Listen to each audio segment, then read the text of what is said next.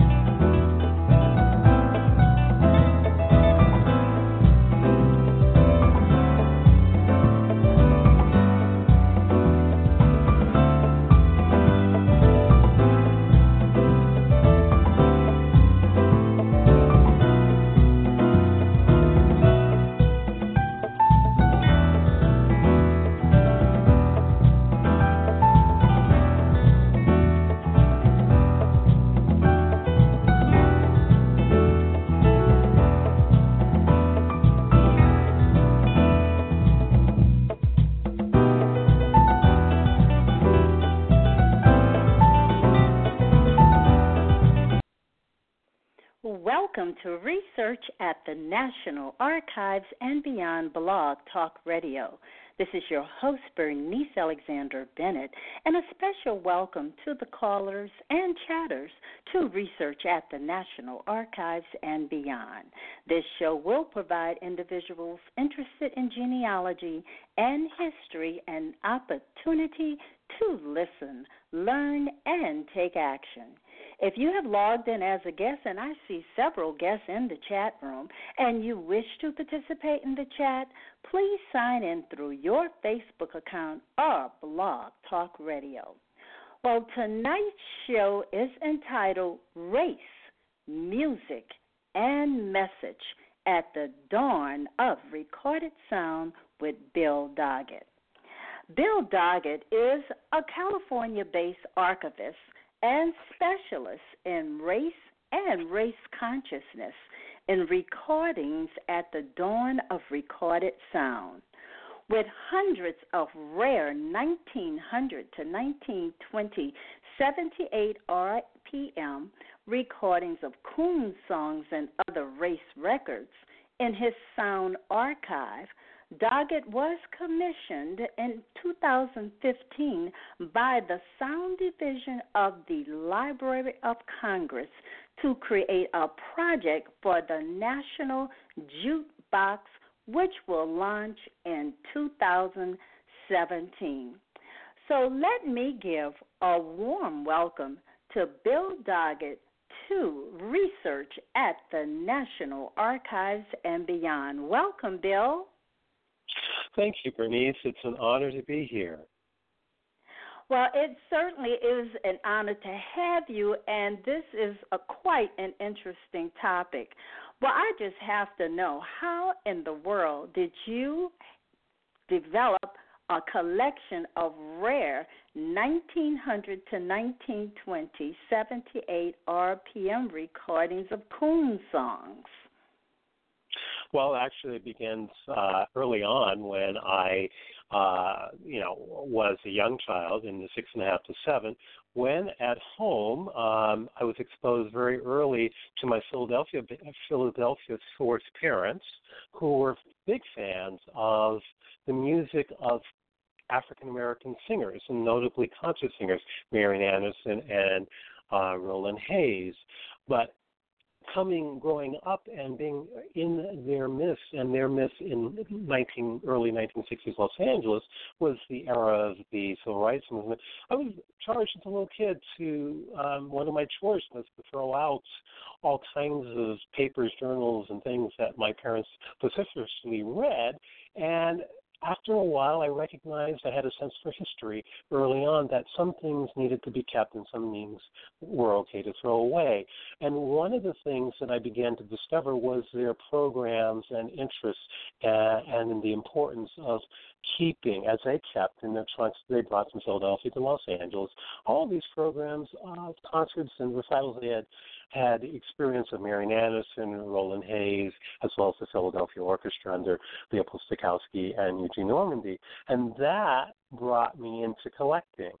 Much further along, I'm going to say in the early 90s, I began to expand my interest in collecting and to document uh, not only the history of African American concert and opera singers through historical recordings and ephemera, but also my interest was in looking at, like Arthur Schomburg, the famous librarian and archivist whose uh, collection is the foundation of the Schomburg Center for Research uh, on African American Culture in New York City. I also wanted to document um, the history of African American identity in not only music, but in particular in recorded sound. So that's how it came to be. Oh, okay. So, you know, speaking of recorded sound, why don't you give us an idea of what we can expect tonight uh, from from you? Absolutely. My program tonight will examine the suppressed history of the commercialization of race and race consciousness through the lens of sheet music and early recorded sound at the turn of the century. These will be coon songs and minstrel shows that were produced and put into wax by Victor and Columbia Records from about 1900 to 1915. These recordings are the commercialization of the experience of the vast American uh, in, interest uh, in minstrel shows and its songs and skits put into print and into wax. These this commercialization defined for the larger American populace the experience of what it meant to be Negro or African American. And like the minstrel shows and their audiences, these recordings and their song sheets were commercially mass produced for white audiences to showcase the newest, must have home decor item called the Victrola. The early Victrolas really were only affordable by the well to do and were often presented as desirable pieces of furniture. And so, really, what happens is when we look at what I'm doing tonight, our program, you know, I'm looking at the songs and recordings as, if you will, the colored museum to quote the title of the play by George C. Wolfe from the 1980s that explored African American identity in the United States, it's a multi hued and kaleidoscopic or I should say kaleidoscopic, collection of portraits and impressions of African American life that calls out to the visitor and to us listening to closely look at and listen to as if a, as if we are touring a museum of historic and famous paintings. One wants to sit and ponder, if you will, and, and look at the levels of such art or art of impressionism, which is in fact what the recordings are. So that's what we were going Quite to do. interesting. Yes. And so for for those that are listening, I want you to know that I will be playing several songs tonight so that you can get a feel for uh, where um, Bill will be taking us to understand uh, minstrel music and minstrelsy. So, just to, to get us where we need to be, where did minstrelsy come from? I mean, help us with the origin because what you have listening are are genealogists and you have historians. And when we start thinking about putting our ancestors in the context of when this music and when this art form, if you want to call it that, is being produced, where did it all come from?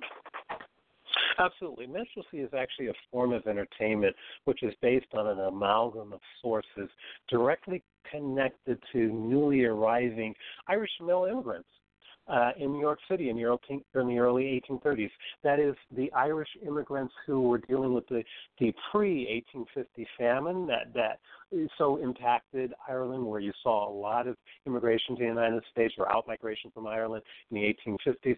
Prior, previous to that, in the 1820s, there was also a famine. And so you saw what happened basically is that minstrelsy became a form of entertainment that was an amalgam sourced out of Ireland, where you had a number of Irish male immigrants who were themselves actors and street performers who fused an interesting, fused, if you will, two different traditions. Their tradition, the Irish theatrical tradition of mocking British aristocracy, because of course Ireland at that time was was considered kind of the stepchild to England, and also fused it in their early experiences in the young Americas, especially for those who had traveled to the Ohio Valley, who ran into through the early phases of the Underground Railroad uh, escaping slaves where they fused and experienced each other's sense of entertainment, where Irishmen basically had the opportunity to be exposed to and fuse into their own entertainment this mockery that Africa that that runaway or, or escaping Africans on the Underground Railroad had of mocking their white plantation owners. So it's a it's a fusion it's a fusion, but it's a fusion that was unique and very special and, and original, if you will. In particular, in as much as that the concoction was something different, where, let's say, specifically, you look at what they did.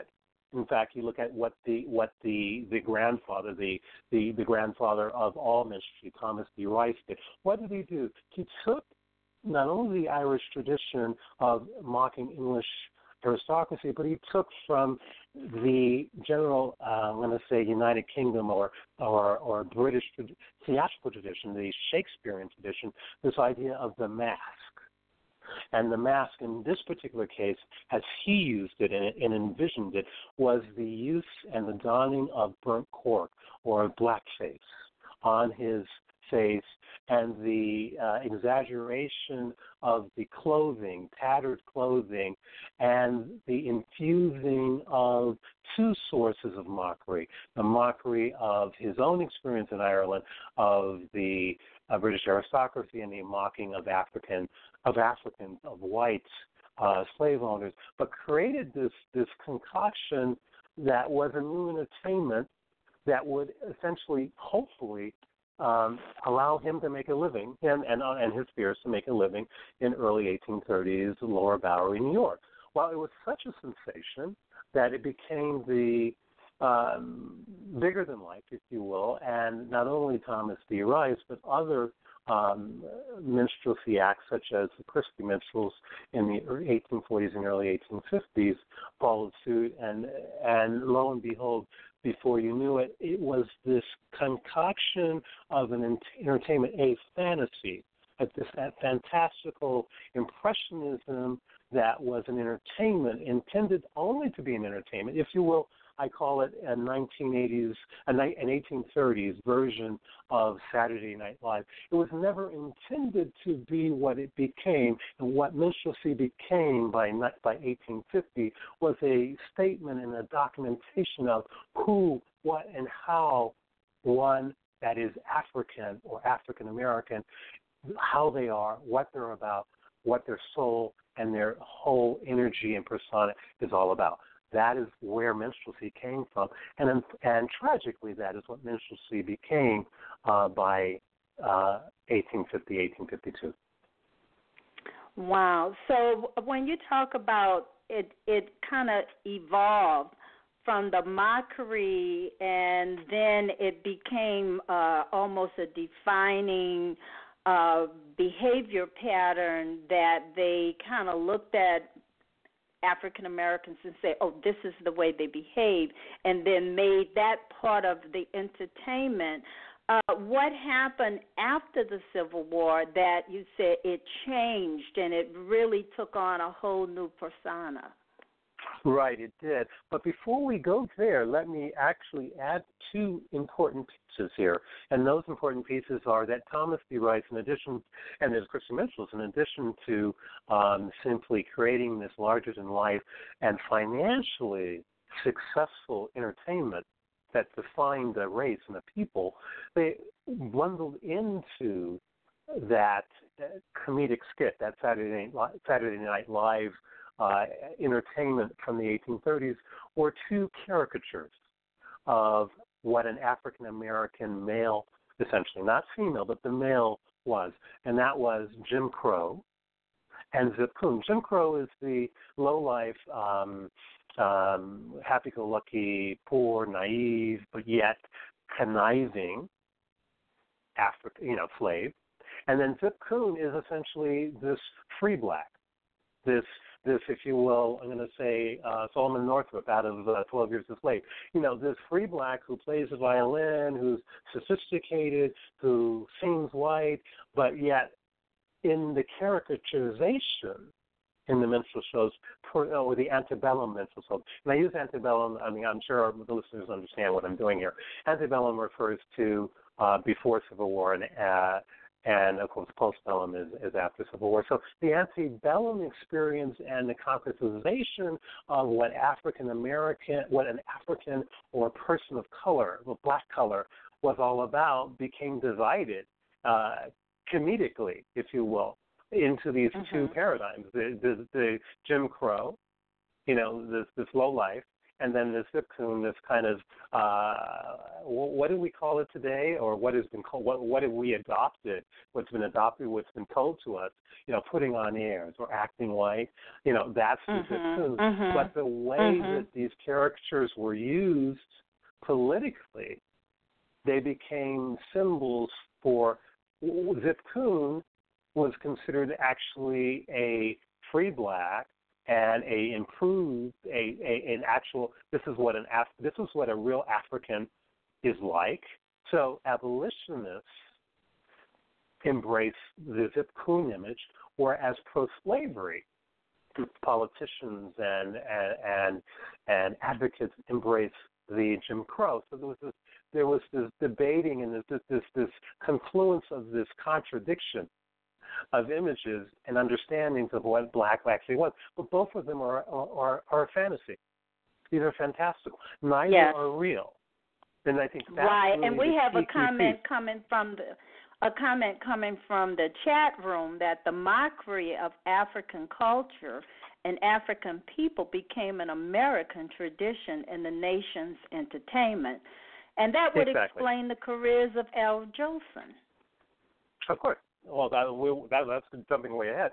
Yes, absolutely. But going back to your original question about so how did it affect what, how did it change in the Civil War? After the Civil War, simply, simply the Civil War, yes, is about slavery and it's about economics and uh, the free labor of Africans was is at the source of the economic livelihood of white planters and of the whole mm, economy of the South. So, for a very progressive, socially progressive man, uh, a president called by the name of Abraham Lincoln, to have the notion of freeing and dismantling this architecture um, was certainly utopian, but certainly, obviously, was not meant to be. And it was, it took one of those persons from the South, a Confederate sympathizer by the name of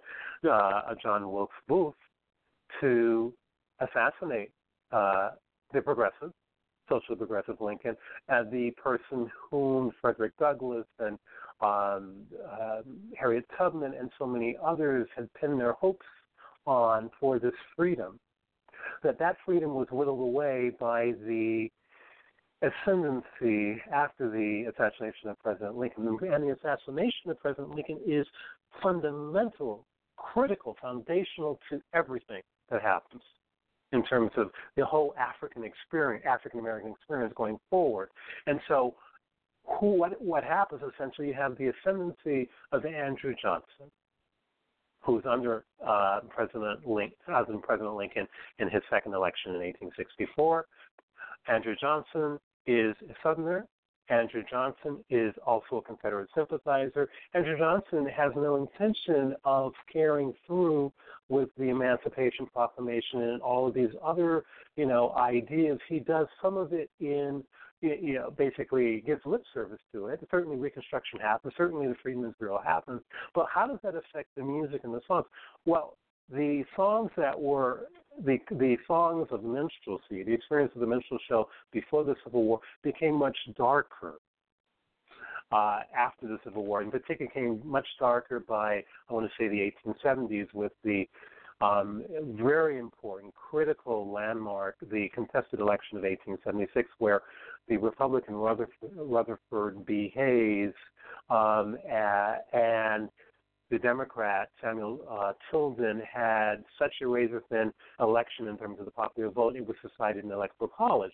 How that relates to the music is that the white Southerners who had been uh, re, I want to say, this um, reconciliation of the former Confederate states and all the white Southern John uh, friends of the current president, Andrew Johnson. This reconciliation allowed for there to be, if you will, a desire to not implement the, the fully implement Reconstruction or the Freedmen's Bureau. And so Rutherford B. Hayes was able to cut a deal with the Electoral College that if he agreed to end Reconstruction, to to to end the Freedmen's Bureau and to withdraw federal troops, the South would allow him to rise to the presidency. This had a huge impact on the music because that meant because the political reality meant that we do not accept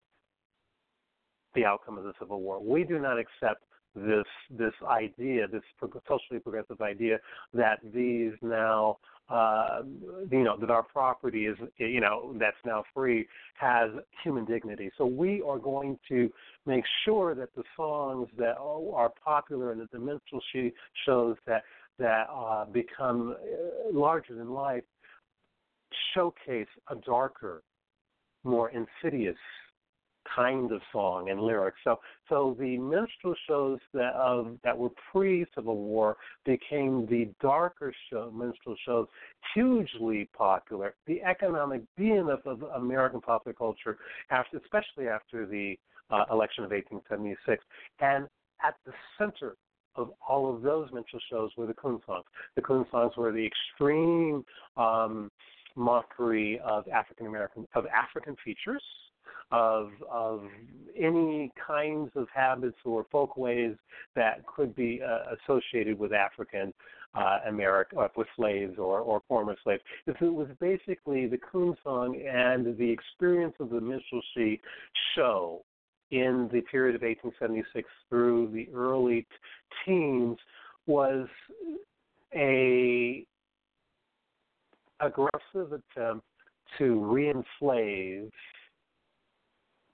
former free people by creating such a visceral and overwhelmingly negative experience of who they were. And the fact that these shows were so popular, and these were the only shows that were being booked and that were selling out, that this had a huge if you if you will, uh, visceral impact on the popular psyche during this time. Mm-hmm. mm-hmm. Yeah, it is. So, it is. It's, it's pretty intense. it's very intense because well, we don't normally look look at this. Right. We we really don't look at this, and and here we have uh, the the emancipation. We have had we've had the Civil War. We're now in Reconstruction, and boom, we're heading into you know the whole Jim Crow era, and people are saying, no, you're not going to change. We want you to be like this. And so that image, as you said, they're selling out at the theaters, and people are going there and they're seeing the images of of African Americans in the way that, as you said, it's become even darker and, uh, you know, with that, I want to take a quick break, come back because I want you to say just a little bit about the Supreme Court uh, decision, Plessy versus um, Ferguson, and its impact on Jim Crow and how that relates to the recording. So, just a very quick break. We're going to come back because I do want you to get into at least sharing some of the uh, music with the uh, listening audience. So, quick break.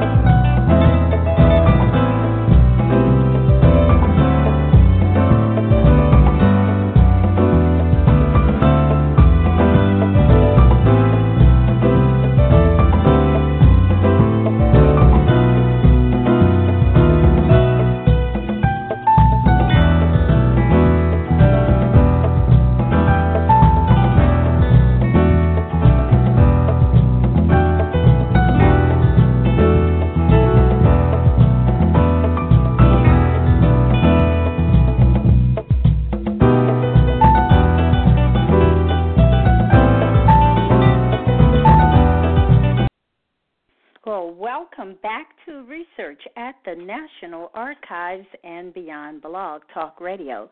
This is your host, Bernice Alexander Bennett, and you can join me every Thursday at 9 p.m. Eastern Time, where I will have an expert to share resources, stories, and answer your burning genealogy and history questions. Remember, all of my guests share a deep passion and knowledge of genealogy and history, and all of my shows are available as a podcast immediately after the broadcast, and they can be downloaded from Blog Talk Radio, iTunes, TuneIn.com, and Stitcher.com. Well, you have been listening to Bill Doggett speak on race music and message at the dawn of recorded uh, music. Now, Bill, we have several comments coming from the the uh, chat room. One is that the stereotypes from 100 plus years ago are still pervasive in our culture today. And then another is that the rejection of the outcome of the Civil War also explains the rejection of extreme right conservatives and their rejection of voter rights and gains in the 1960s. So you're just bringing up, you know, you're bringing up a whole lot of information. Uh, yes. uh, uh, you know, but we we have these songs. Those songs have been out there. We've seen minstrel shows on television, and so right. just take us to uh, just the whole Plessy versus uh, Ferguson and its impact on Jim Crow and how it relates to recordings. Really? Sure, that's fine. First, about the questions, yes, I agree with both of them. Yes, all, there is so much uh, so much that is today that relates to what we're talking about. So, Plessy versus Ferguson is the 1896 Supreme Court decision uh, that deals with Homer Plessy versus Ferguson and Mr. Ferguson. Uh, so, Miss Homer Plessy is a is basically a mulatto, uh, a Creole African American who has decided, like, if you will, Rosa Parks many years later, that he's not going to sit in a Jim Crow um, railroad car. Jim Crow railroad Jim Crow was already in place, if you will, or the black codes, where blacks could sit, where blacks could walk, how late a black person could be seen out, you know, on what side of town. All of that was in place as a result of the election of 1876.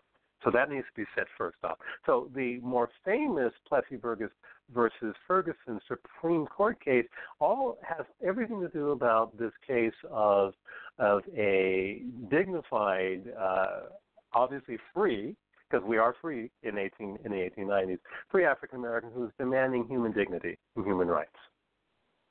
But unfortunately, the political and social cultural climate that has been allowed to exist or has been uplifted, if you will. And that's very important that I emphasize.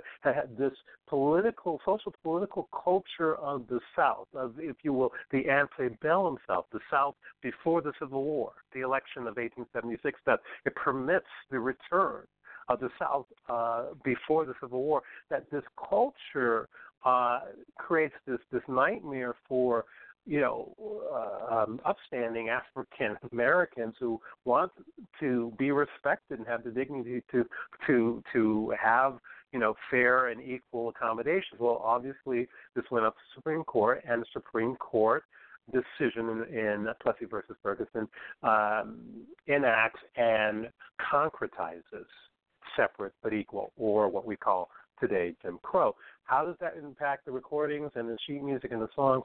Here's one from the same period by the very prolific African American songwriters and, and black vaudevillians, Bob Cole, Robert Cole, and Billy Johnson. It's called Mr. Coon, You're All Right in Your Place.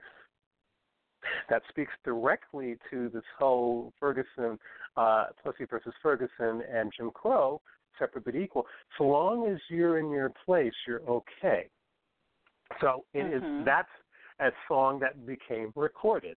So directly impacted the concept, the kinds of songs that were, were being talked about. Here is another song that I had. This is going to be, this will definitely light up the board.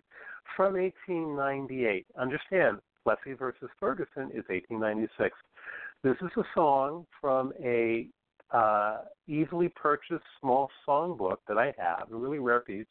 This is a song written by Arthur J. Lamb, not an African American person, and the music is by Bernard Adler. Yet again, not an, an African American person. Published by Windsor Music Company. What's the song title? Rebecca's Left Home with a Coon. We're talking about darkness uh, of the lyrics. The Hebrew. I'm going to read this, and it, it'll stun you. The Hebrew, and I'm going to read it in a way I'll, I'll act it out. The Hebrew population's in a state of agitation because Rebecca's left her home with a coon. They don't know which, uh, which begun it, but now she's gone and done it. Oh, Rebecca's left her home with a coon. The Yehudas in the block have suffered such a shock. They're going out of business pretty soon because every nigga store has three balls right over the door since Rebecca left her home with a coon. And it goes on and on and on. The next one is uh, from 1899, uh, written by the Zickel brothers of Detroit. Uh, excuse me, the words and music are by John Martin, but it was copyrighted 1899 by the Zickel brothers, and this is very common. Um, and I won't go there, but I'll just say by the Zickel brothers of Detroit, Michigan, or by Joseph Stern and Company of New York City. Here's the song: "I Don't Love You No More." There's a chocolate-colored lady who's the swellest gal in town and I've had a sort of notion she was mine. She's accepted my attentions and had nothing but a frown for the other colored gentry down the line. I've used her I've I've used her like a lady and I've spent my money free. Everything I ever had was like her own. I always thought she'd love me till one night she said to me, after this, I'm going to run this flat alone. I don't chorus. I don't love you no more, nigga, because you ain't been no good to me. I've considered your case for a long time, mister, and I find that we can't agree. Here's your bundle packed up and ready for you. Please don't block the door. Don't stand the talking, but just start off for walking, for I don't love you no more. That's the kind of impact that Plessy versus Ferguson and the election of 1876 had kind of typical of songs you could purchase, as well as get in the newspaper for free, as well as experience, uh, of course, in even greater detail and darkness with with theatrical makeup, burnt cork, with with with all kinds of sets and, and all kinds of buffoonery on stage live. Well, how does this relate to the music and the recordings? The recording at the dawn of recorded sound, and I'm speaking specifically a, with the Edison cylinders, because the cylinder is the first format of recorded sound, and they're coming in basically around 1888, 1889, 90.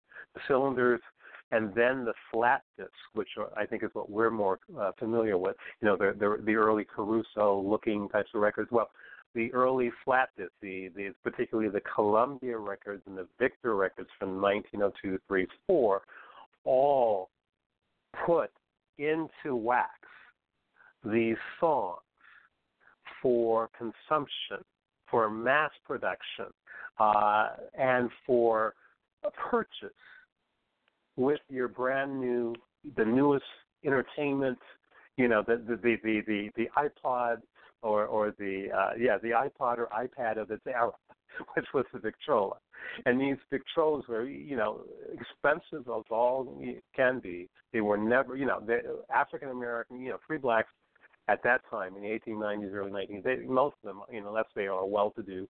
Living, you know, in the Boston area, most of them didn't have those kinds of houses, and certainly didn't have those kinds of resources to buy these expensive furniture uh, furniture like machines. So that's the impact of, of uh, Plessy wow. Ferguson.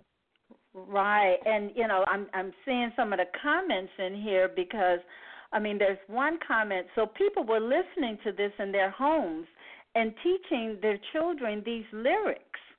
You know, yes. yet this is music. I mean, it was mass produced, and of course, those that had the money could buy the Victrolas and listen to this. Um, wow, you know, there's another. They normalized hatred because it had a catchy tune.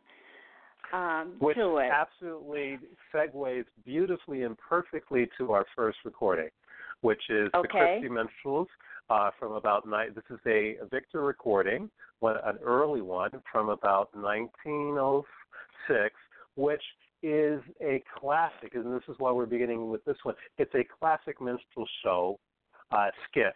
Uh, obviously, the first recordings were only like two minutes, maybe a minute and a half to two and a half minutes. So we're going to listen to the entire one. These are, please, listenership of my audience. What's amazing about this recording? These are not African Americans uh, that you're listening. These are all white men uh, as is typical, of course, and, and I should emphasize that, of course, that's typical of the minstrel show. They were all white men donning burnt cork or blackface and and taking on this identity, this assumed, uh, if you will, imitation of life identity of an African American person.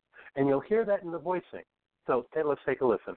This is Christy Okay. Uh, this is Christy Minstrels. And please listen very closely, and I hope that the sound is at, at a level that you all can hear it. So this is the first one.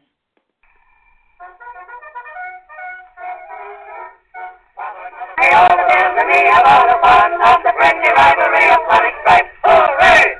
We have to figure it out for that to bear the much begun with the money that we spent for Sonic Stripes. Gentlemen, be seated. Well, Billy, how are you tonight? Oh, I'm feeling fine. How you feel, Mr. Dudley? I'm not feeling very well, Billy. I've got a bad cold in my head. Lord sake, you're lucky to have something in it. I always thought it was empty. but how's all the rest of your folks, Mr. Dudley? They're all quite well, Billy. How's your brother Henry? Henry, why, Henry's away for three years. Is that all? I certainly thought he'd get ten. Now, my brother is not in jail. I want you to understand that he's a very smart fellow. You bet he is. I never thought they'd catch him. Here, now, that'll do. Never mind my brother Henry. Oh, I don't have to mind him. There's men paid for minding him.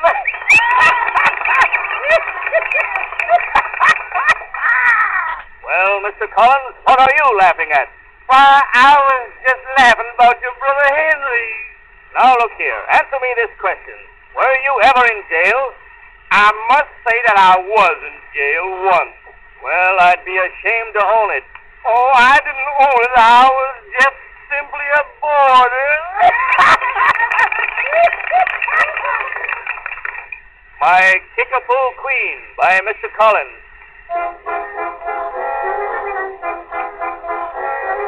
Big Chief Bingaboola Bungaloo came here to be a slave, shanghaied by a wily Yankee crew. Lord, how that man did rave. By and by, old yellow went to to win his hand. Why he would not marry, they could never understand. Big Chief, noble birth, didn't want to marry every gal on earth. But at last he yelled in accents grand.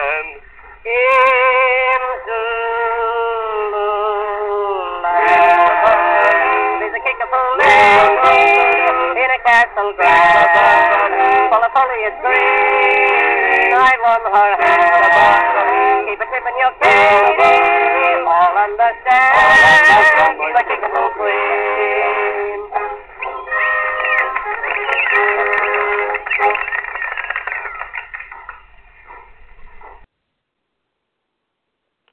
The Minstrel Show as a classic um, uh, snippet of what one would experience uh, in the actual theater, brought into your living room. Yes, it was brought into the living room. But and many living rooms how, all across the country. Right. So how did the the black community and the black entertainers um, confront minstrelsy? Uh, tragically, they had to confront it by accepting it. And that is a great, great tragedy, but unfortunately, at the time, during this time, specifically 1880 to 1913, minstrelsy was the economic behemoth of American popular culture. It was the undeniable, unstoppable, most popular form of entertainment. It was the only kind of show, essentially, with the exception of perhaps other ethnic humor shows. But in particular, but Minstrelsy was the, the runaway hit. That every theatrical venue and every booking agent sought to find a, a better and better act to bring in more and more people and to sell out more and more shows. So there were black actors, um, black uh, actors such as Ernest Hogan, Bob Cole and J. Rosamond Johnson, and you may recognize Rosamond Johnson. J. Rosamond Johnson is uh, uh, the, I believe, younger brother of James Weldon Johnson, who uh, wrote uh, the uh, Negro National Anthem. There was also, of course, Bert Williams and his partner George Walker. There was also uh, the women were involved, of course. The most famous of being uh, a very uh, wonderful singer, famous for her operatic style singing, Rita Jones. There was also a very there were also uh, two really important songwriters, Will Marion Cook and Bob Cole. So they were involved and very active. In fact, they, some of their in fact, in particular, Bob Cole, Robert Cole, whose years were 1868 to 1911. Bob Cole's music is perhaps the first and most significant uh, in terms of being actually mass produced in the sheet music and being heralded by white uh, performers. In fact, uh, a, a group we're going to listen to next, the name of which is a white vaudeville team by the name of Collins and Harlan, Collins and Harlan actually recorded the songs of Bob Cole and J. Rosamond Johnson from their very popular shows, in particular from the Shoo-Fly Regiment from 1907, uh, and another one from I believe 1902 under the um, let's see, I think it's called under the Bamboo Tree. Uh, it was a huge hit uh, for the white uh, singer and comedian Marie Cahill. Collins and Harlan um, did something even further. But these guys, you know, getting back to the, the source of what we're talking about, the black actors not only had to confront it, they had to outdo it. And this was the huge mm-hmm. tragedy. They didn't just have to put on uh, burnt cork and and and clown and become clowning. It became uh, viscerally difficult for many of them because they had to they had to be even better at it. They had to be more extreme. Mm-hmm. And of course, this is all of this is fantastical. This is not who they are. This is not who they've come. This is not the people they're from. But this is what they had to do in order to, to survive financially. Yes. That is a great tragedy, um, but this is what their experience was. On the whole, in fact, Bob Cole commits suicide in 1911. There are various different uh, understandings of really what happened. But a series of, of the key uh, players, Ernest Hogan, who's the earliest, uh, 1865 to 1909, he dies in 1909. Bob Cole commits suicide in 1911. Um, George Walker, who's the critical um, counterpart to Bert Williams, before Bert Williams becomes, you know, uniquely on his own famous, he dies in 1911 too. I think he dies of of, uh, of an illness, but uh, there has been this undercurrent of the psychological impact of this derogatory, this visceral experience of having to be this extreme imitation that certainly mm-hmm. impacted the whole cast of African American players involved with this this form of entertainment. Right, right. So we're going to the next song. We surely are. And the next song is, uh, but I want to go back to something. I want to okay. point something out uh, about Christy Minstrels. Did I'm, I'm hopeful that my listeners picked out something you heard.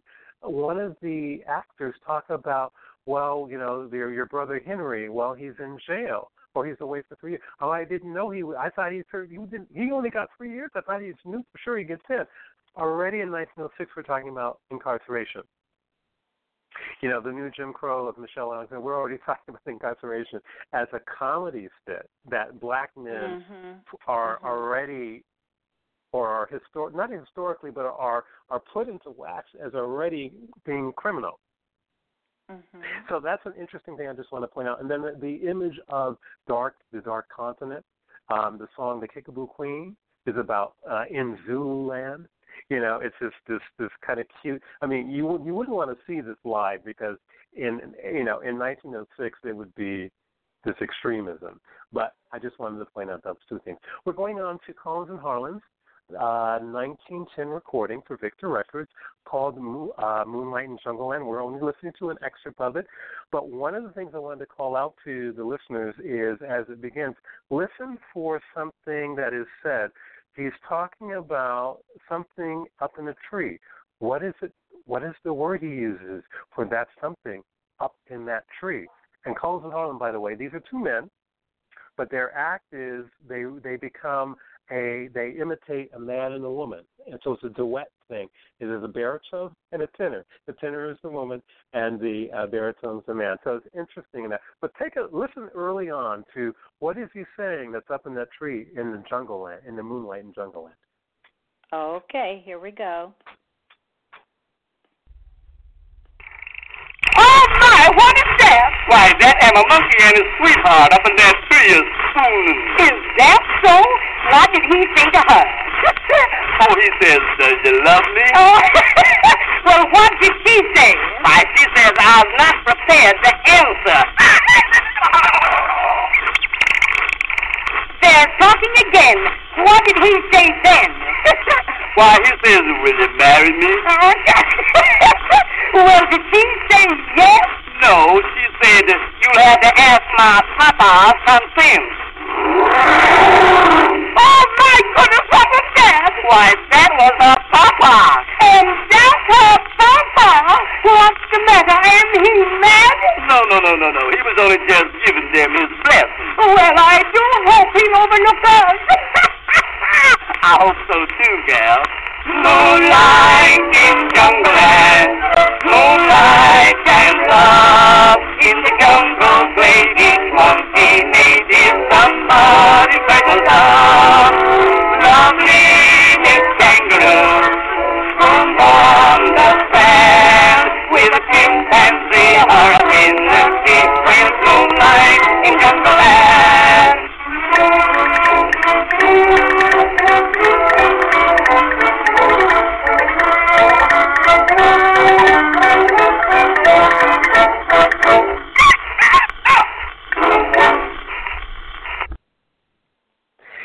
In, that one, of course, I, you know, you heard that. What's up in that tree? A monkey in that tree, a coon in that tree. Um, like already, we've had the darkening. Uh, I mean, this is post uh, Plessy versus Ferguson. This is a, a recording from 1910. The song is likely around 1908. We have this degradation of, of Africa uh, and of Africans and African Americans as being, you know, from the jungle so to speak. So this is so if you listen to the music, the sheet music put into um, the studio, into the recording studio, and then put on wax and then brought into the home, and you look at the politics, the political environment of African Americans at the turn of the century, you, you, no wonder. I mean, if you look at this recording, particularly and the next one, which is from 1905 and, and was basically uh, debuted in 1906 if you look at the fact that the Niagara movement, in which W. Du Bois is involved in trying to uplift the race in Upper New York, Mhm. is in 1905, and you look at the the 1909 movement called the National Association for the Advancement of Colored People, in the background you have all of this going on.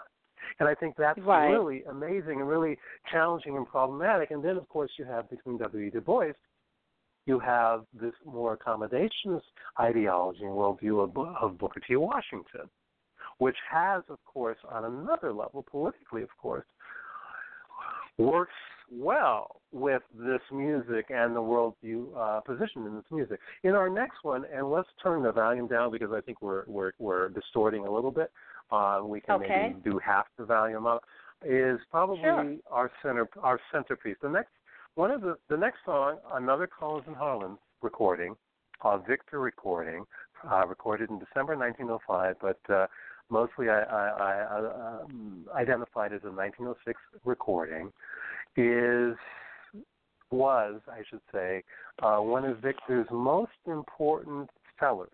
This was, if you will, not just a gold record for 1906, but perhaps a platinum record.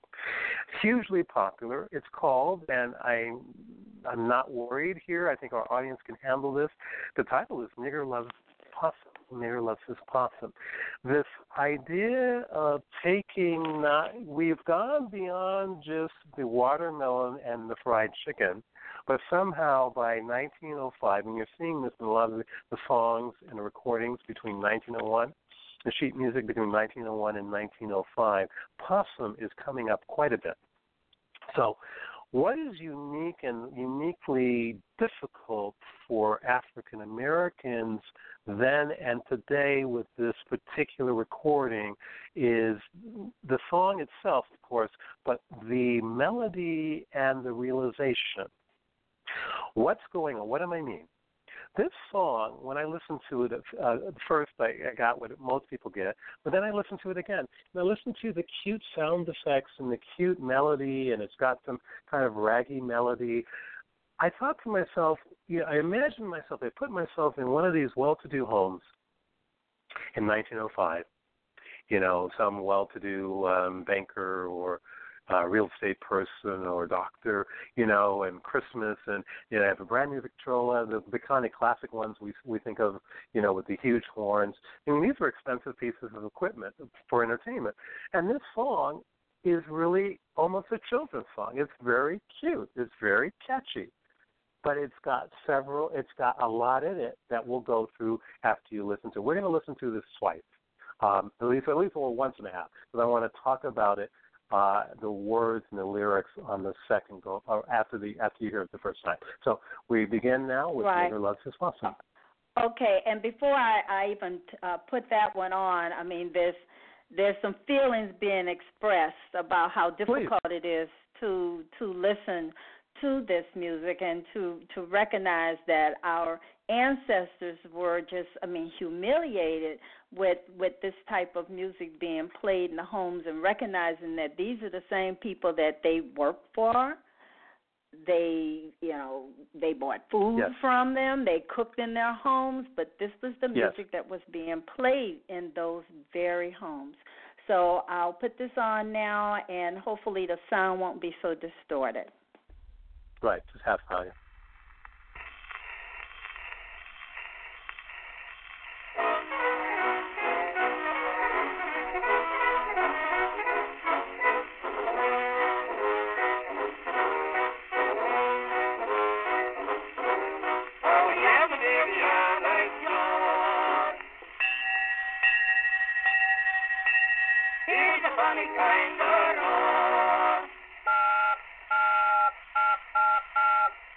Steamboats rumbling along, snatching and a trailing, mumbling the song.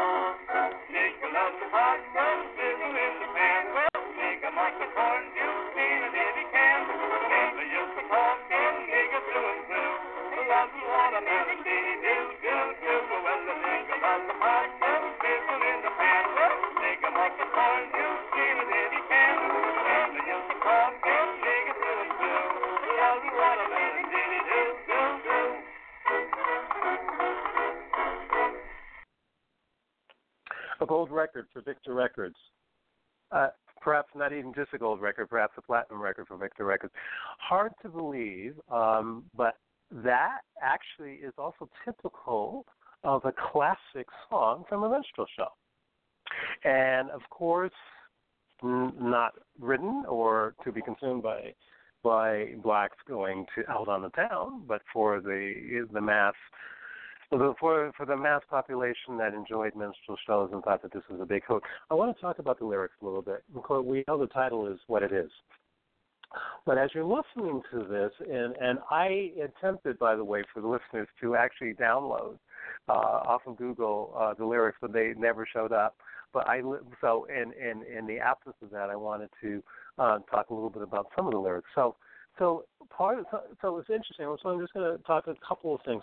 So thinking about a nigger must be something wrong is part of the opening, but it, then it talks about the issue of nigger loves the corn, his corn juice. He'll steal it if he can. And then the other thing um, about the corn juice, it goes on in another verse talking about corn juice and his possum. That means he's a nigger through and through. And then the issue that really I think is really amazing, um, and I don't think you hear it, but this is part of the digitization process, which I will be involved with uh, coming up in the future with my collection, and actually need to write a grant for digitization of this collection. Um, you listen to this and snuck into the lyrics is something. Hear the nigger howl when he opens the opens the, the furnace but then I distinctly hear, and I keep listening to this again to verify this. I hear this almost Hansel and Gretel kind of thing out of you know. I mean, most of us are familiar with Hansel and Gretel. You know, this the witch putting the kids in the oven. I hear this this actual the one of the, the baritone is saying, "Shut the nigger in the oven," which is impossible oh, to believe. my goodness! But it's but it's but it's it's in there. I'm I've heard it multiple times, and I'm like, okay, this is really I don't think anyone really listened, hopefully, to this the way I'm hearing it, but I wanted to call it out because I think it's important that we understand that this was a very popular record, uh, a popular selling record. It is the musically, it's cute and catchy, and it's certainly something that kids could, you know, dance around to, um, and probably not realize what was being said. But yet, that was what was being said. This is 1906 the Niagara Movement is 1905. The NAACP first meetings and the, the, the, the launch of the National Association for the Advancement of Colored People is 1909.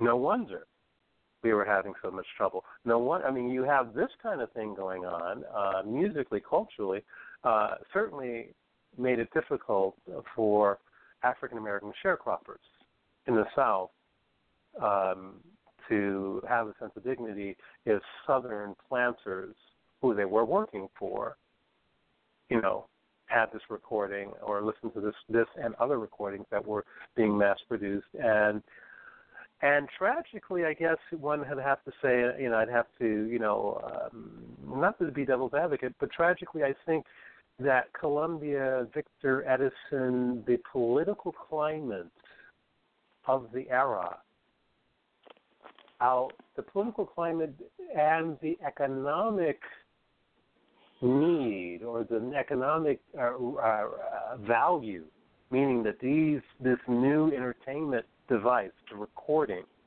and the machines that went with recordings, that that outweighed an understanding and appreciation of the impact or the potential impact on a whole race of people of this kind of music. They weren't going there. They didn't think about that. That wasn't something on their consciousness. Of course, that's on our consciousness today. It was certainly on the consciousness of, of African Americans, uh, but certainly, unfortunately, in the larger white population, it wasn't.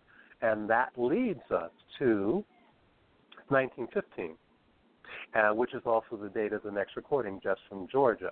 1915 is very, very significant in our conversation tonight because 1915 represents the most important uh, if you will, uh, concretization of the negativity of being African American in the new 20th century. by the dawning of the most important film of early film, which is D.W. Griffith's Birth of a Nation. D.W. Griffith's Birth of a Nation was considered uh, history writ with lightning by the newly minted United States President Woodrow Wilson, who felt that this was this revisionist history of the Civil War, which was a, a glorification of the Ku Klux Klan, was the right thing. And of course, African Americans at the time, especially in the NAACP at the time, rejected that, and there were many protests. But this was the birth of the nation in 1915. Was the I would say the Star Wars of its time, and Mm. of course, Mhm. made it even worse. So let's listen to the next record because it relates to this idea. Uh, it's also 1915. It relates to this idea of race and the con- and the popular consciousness of race in even a darker way. This is a this is called a darky story, and we're listening to the first one called Jest Number One. So let's listen to that and and at the same volume, and I think we'll be fine. And I will annotate afterwards on this. Okay, are we listening to the entire uh, No, we're song listening or just to just pieces of it? just to the first half, uh, just to the first Jest. Okay. This should be the first half. Okay. There are two Jests, so this will This be old Jest number world one. is full of funny things if you only look for them. Here are two little jests from Georgia.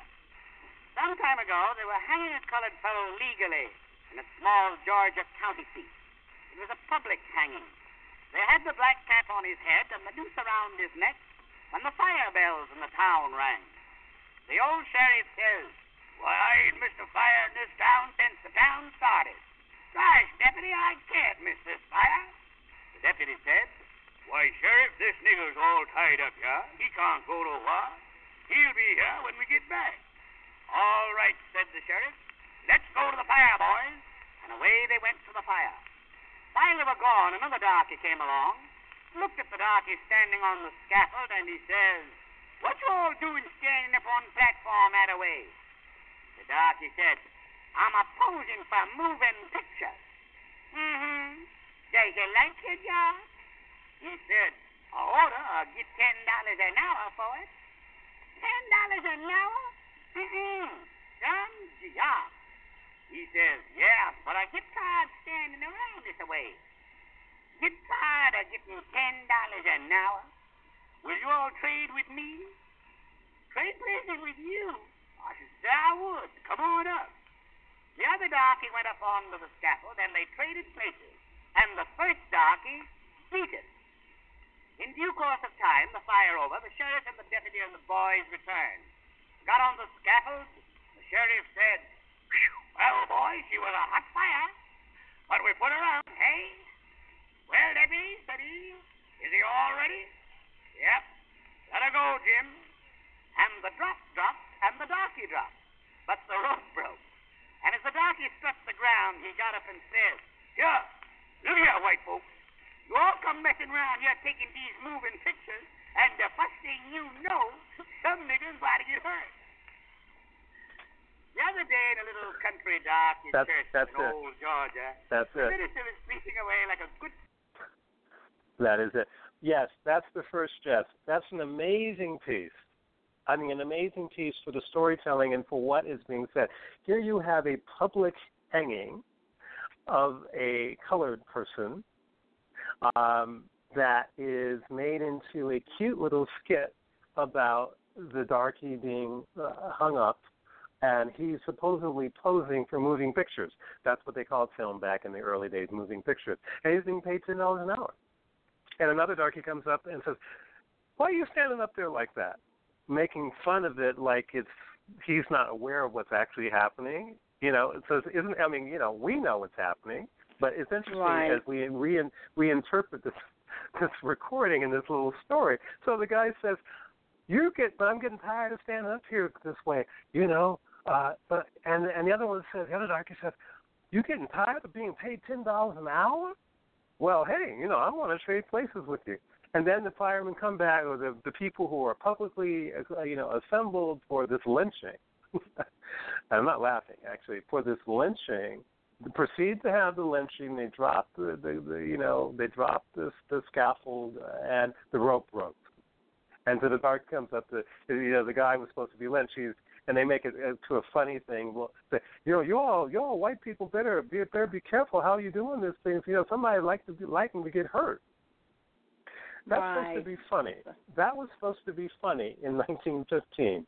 Uh, obviously, um, that's really interesting. That's really serious. That you know that you have a skit that was considered so worthwhile to document that this was pressed in wax and also mass produced. I have several copies of this recording. I wonder how many other people, you know, when this came out, you know, had this recording. So it's really interesting and it's really challenging. But I think, but the whole, and I would say to not only you, Bernice, but also to our listening audience, the purpose of talking about this, to having a, and an unveiling and an unearthing of this suppressed material is to look at how far not only we've come, but how far we haven't, and where some of all of our drama that we're not our drama, but the drama that's been put upon us, if you will, has come from, and right. how that came right. to pass in the early uh, part of the of the 20th century. No one knew or no one anticipated that the power of these new media, the new media being recordings or you know recorded sound as well as the film media, moving pictures, that both moving pictures and recorded sound would have this potential to influence both positively and negatively. Mhm. Mhm. Well, I want to take us to a, another place before we end the show tonight. And just so we can maybe have a balance in our discussion. Yes. So let's talk about the the Negro spirituals as Absolutely. a contrast to the minstrel shows and the coon songs because you know we we also know that that was another art form of entertainment and also a, a, a way of expression. So tell us about the the Negro spirituals. Absolutely, the Negro spirituals are are of course songs of the spirit. They are actually songs of our ancestors uh, that were sourced not only out of the plantation experience, but also sourced from the work songs and the songs of contemplation from the west coast of Africa songs that essentially we brought with us through the Middle Passage and became reconfigured into songs, work songs, and songs of contemplation on on in the in the in the New World in in the American uh, plantations as well as in the rice fields, sugar fields in in Cuba and Brazil and, and other elsewhere.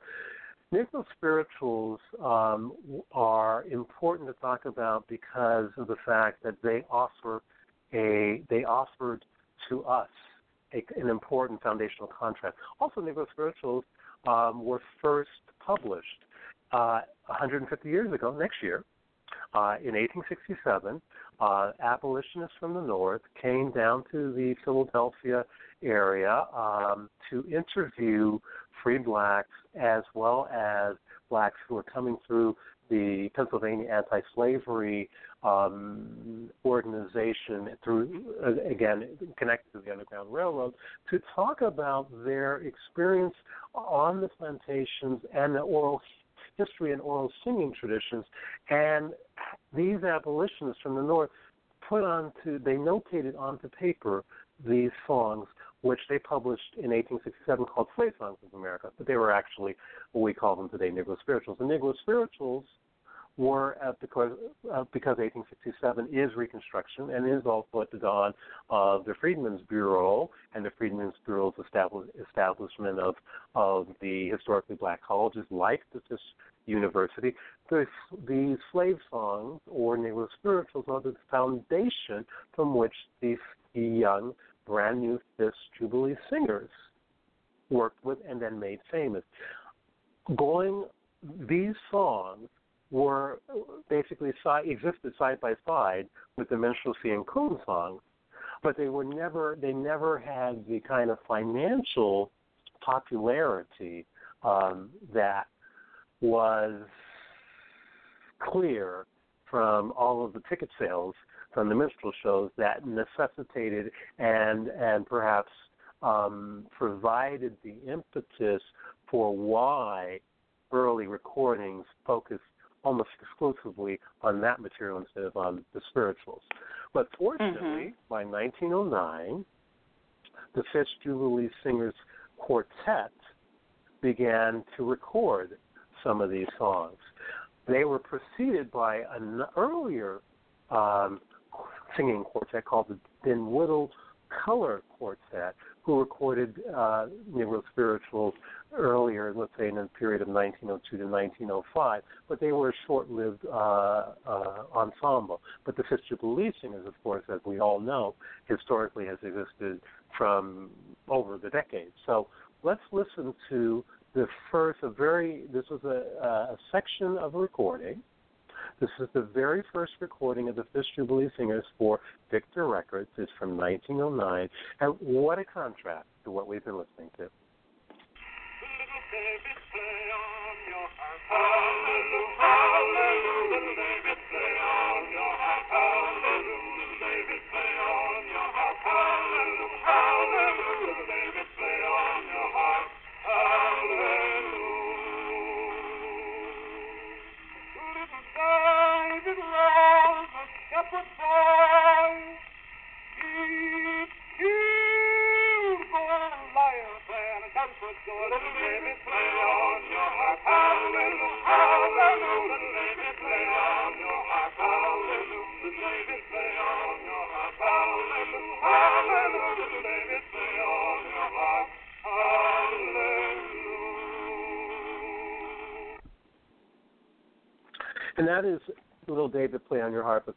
classic, an iconic uh, spiritual. One of the first. Uh, there are two spirituals on this one, on this one particular slide, but that one we start with. I would like to continue with a later recording from 1928, which uh, speaks to the same idea of spirituality, um, but in a way that comes across even more so as authentic African American experience in voicing and song and in culture. It's recorded. Uh, it was recorded in Long Island, New York, for the QRS label, a very short-lived uh, record label, um, and was and is the, the song we're going to listen to is actually spiritual. It's called I Heard My Mother Call My Name in Prayer. It's performed by the South Carolina Quartet, which was, I believe, based out of Charleston. Let's listen. Okay.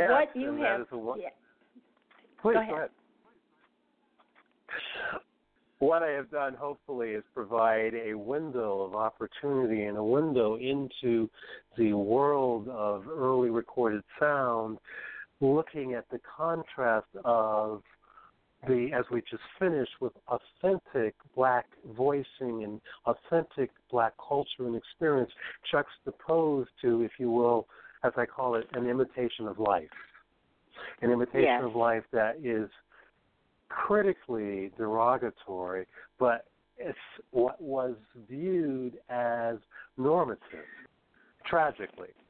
But fortunately, if I can use, as I always do when I talk about uh, transformation and transfiguration, is I, I quote Maya Angelou and I say, and still I rise, and still we rise. Right, and still we rise. And you know, one of the things when and I've spoken to some my genealogy friends, and they say, you know, you do safe genealogy. Sometimes we dig into things that are very painful. And listening to the coon songs, the minstrel singers, it was painful just to listen and then to come to the realization that our ancestors were exposed to this. This was this was considered a norm, which was very unfortunate. But you know, to to make fun of a of a race of people, uh, and to put it in music and for it to become a bestseller is uh, something that perhaps many of us are not even aware of. And so I'm glad that you brought this information to us so that we could understand, you know, everything that was going on, but also to share with us the contrast so that we could at least end in on a note of saying yes we rise. And so Indeed. for that bill I want to thank you so much for sharing your knowledge with us tonight. And for the listeners and the people who participated in the chat, thank you so very much for uh, participating and sharing your thoughts as Bill uh, went through this uh, information with us. And Bill, we will see more about uh, this collection, Race Music and Message at the Dawn of Recorded Sound. Uh, is it going to come out in, in, in 2017, or when will we hear more about this? Sure. Well, the first thing, thank you, uh, uh, Bernice. First, let me back up and thank you for the opportunity of being on the show. And I, and listeners, please understand that the importance of this, the takeaway from this, is to understand that there is value, even as painful as it is, in the embrace and the understanding of the negativity. Because if we do not understand from whence we've come and what we've had to go through, we don't we we tend to not know and understand the full range of our history and how far we've come through. We certainly are impacted by all of this, but to go forward into uh, talking about the question that Bernice has, asked, yes, the Library of Congress Sound Division is in the process of putting together, uh, editing, and uh, and otherwise the very large uh, written text with a major amount of images from my own archive of historic recordings as well as historical ephemera and sheet music. Uh, I think this was supposed to originally, my contract was for maybe mm, five to seven or maybe 10,000 words. They got they got way over that, which is fine, fine by that. Um, but also the film that I did this time last actually almost this time last year, I flew to um, D.C. Um, and uh, uh, was filmed uh, in a larger um, lecture presentation at the Culpeper, Virginia campus of the sound, which is where the sound and the film division is. So that should be coming out in 2017, especially because of the fact that the new Librarian of Congress that was uh, nominated at, by President Obama and confirmed recently by the Senate, is the is Dr. Carla Hayden, the first African American female at the Library in Congress, and she's coming from the Pratt, uh, the Baltimore Pratt library system, and is well regarded for all that she has done around the community outreach and and looking at the issues of of race and how that affects uh, you know and and the availability of readings on race and and black identity. So I think that's important. But the important thing I absolutely have to leave uh, your listeners with is with my website, uh, where you can come and view various videos that are uh, and samples of uh, what I've already been talking about and have already lectured on in other um, venues and situations. And my website is www.billdoggettproductions with an S dot com. So the www and then Bill Doggett, and that's spelled D O G G E T T Productions with an S dot com. And I bet you some of you are wondering, Bill Doggett, I've been wondering all evening, is that are you related to the Bill Doggett, the musician? Yes. I'm Bill Doggett II. I am the nephew and namesake of the of the jazz organist, the pioneer who most of you remember from 1956, the hugely important um, uh, dawn of rock and roll uh, R&B instrumental called Honky Tonk Parts One and Two, recorded by King Records. That record actually uh, becomes 60 years old. It celebrates its 60th anniversary this September, so hopefully you'll be hearing more about that. But please do check in with my website. Um, okay, so that's BillDoggettProductions.com. Productions com is my website, and you can also reach out to me there. There is a contact page, contact link. So if you have want to contact me, you want to say, you know, Bill, that was an interesting program. You know, I understand you do this live, um, and you specifically have a really interesting multimedia, you know, presentation on the subject, which is even longer. It could be a full afternoon, a full evening, or even a course, a residency course. Contact me. I can. I'd be absolutely happy to to share more of this and of all the other kinds of lectures that I present. Okay, Bill, thank you so much. And everyone, please remember your ancestors left footprints. Therefore, you should follow the clues that are presented to you through oral history, family records, and research at the National Archives and beyond. You can continue this discussion on the Research at the National Archives and beyond and the AfriGeneas.com Facebook pages. And also remember to listen to the African Roots podcast with Angela Walton Raji on Friday. Thank you so much for joining Research at the National Archives and Beyond Blog Talk Radio, and I look forward to you joining me next Thursday. This is your host, Bernice Alexander Bennett. Good night, everyone. Good night, Bill.